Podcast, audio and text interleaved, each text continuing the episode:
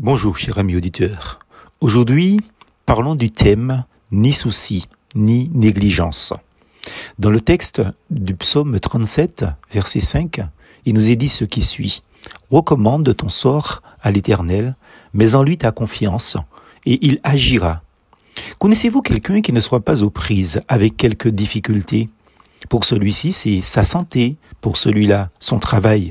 Pour cet autre, son conjoint, sa conjointe. Pour un autre encore, ses rapports avec les membres de sa famille biologique, ou ses voisins, ou ses frères et sœurs dans la foi. Selon l'importance que nous attachons à cette difficulté et selon notre tempérament, nous pouvons nous mettre en souci, nous laisser asphyxier, étouffer par ce souci, devenir amer, mécontent, grincheux et parfois authentiquement malade.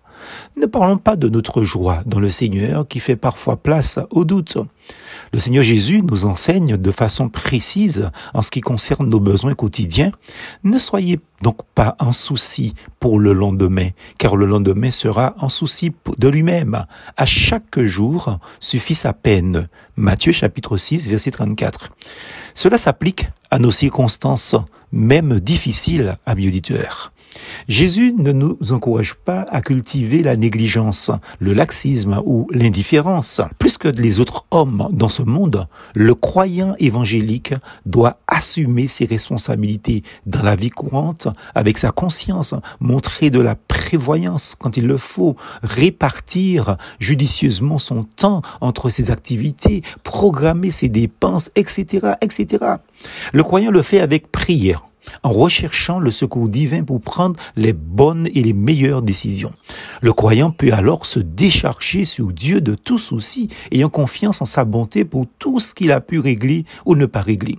Dans les difficultés que nous évoquons, il en est de même humblement et avec prière, nous accomplissons ce qui est de notre responsabilité dans le foyer, dans l'église, dans notre travail.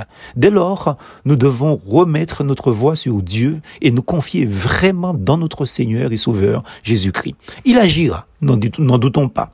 Peut-être pas pour effacer la difficulté devant nous, encore qu'il puisse le faire, nous savons que rien ne lui est impossible et toutes choses le servent. Peut-être veut-il, notre Seigneur, nous apprendre quelque chose dans cette difficulté. En tout cas, il désire nous bénir, c'est sûr et certain. En conservant notre souci, en chérissant, cajolons notre souci, eh bien, nous offensons notre Père qui connaît nos besoins mieux que nous et qui, nous, qui tient toutes ses constances entre ses mains. Amis, frères et sœurs, Dieu nous aime dans les jours difficiles, autant que dans les jours agréables. Plus force en Jésus.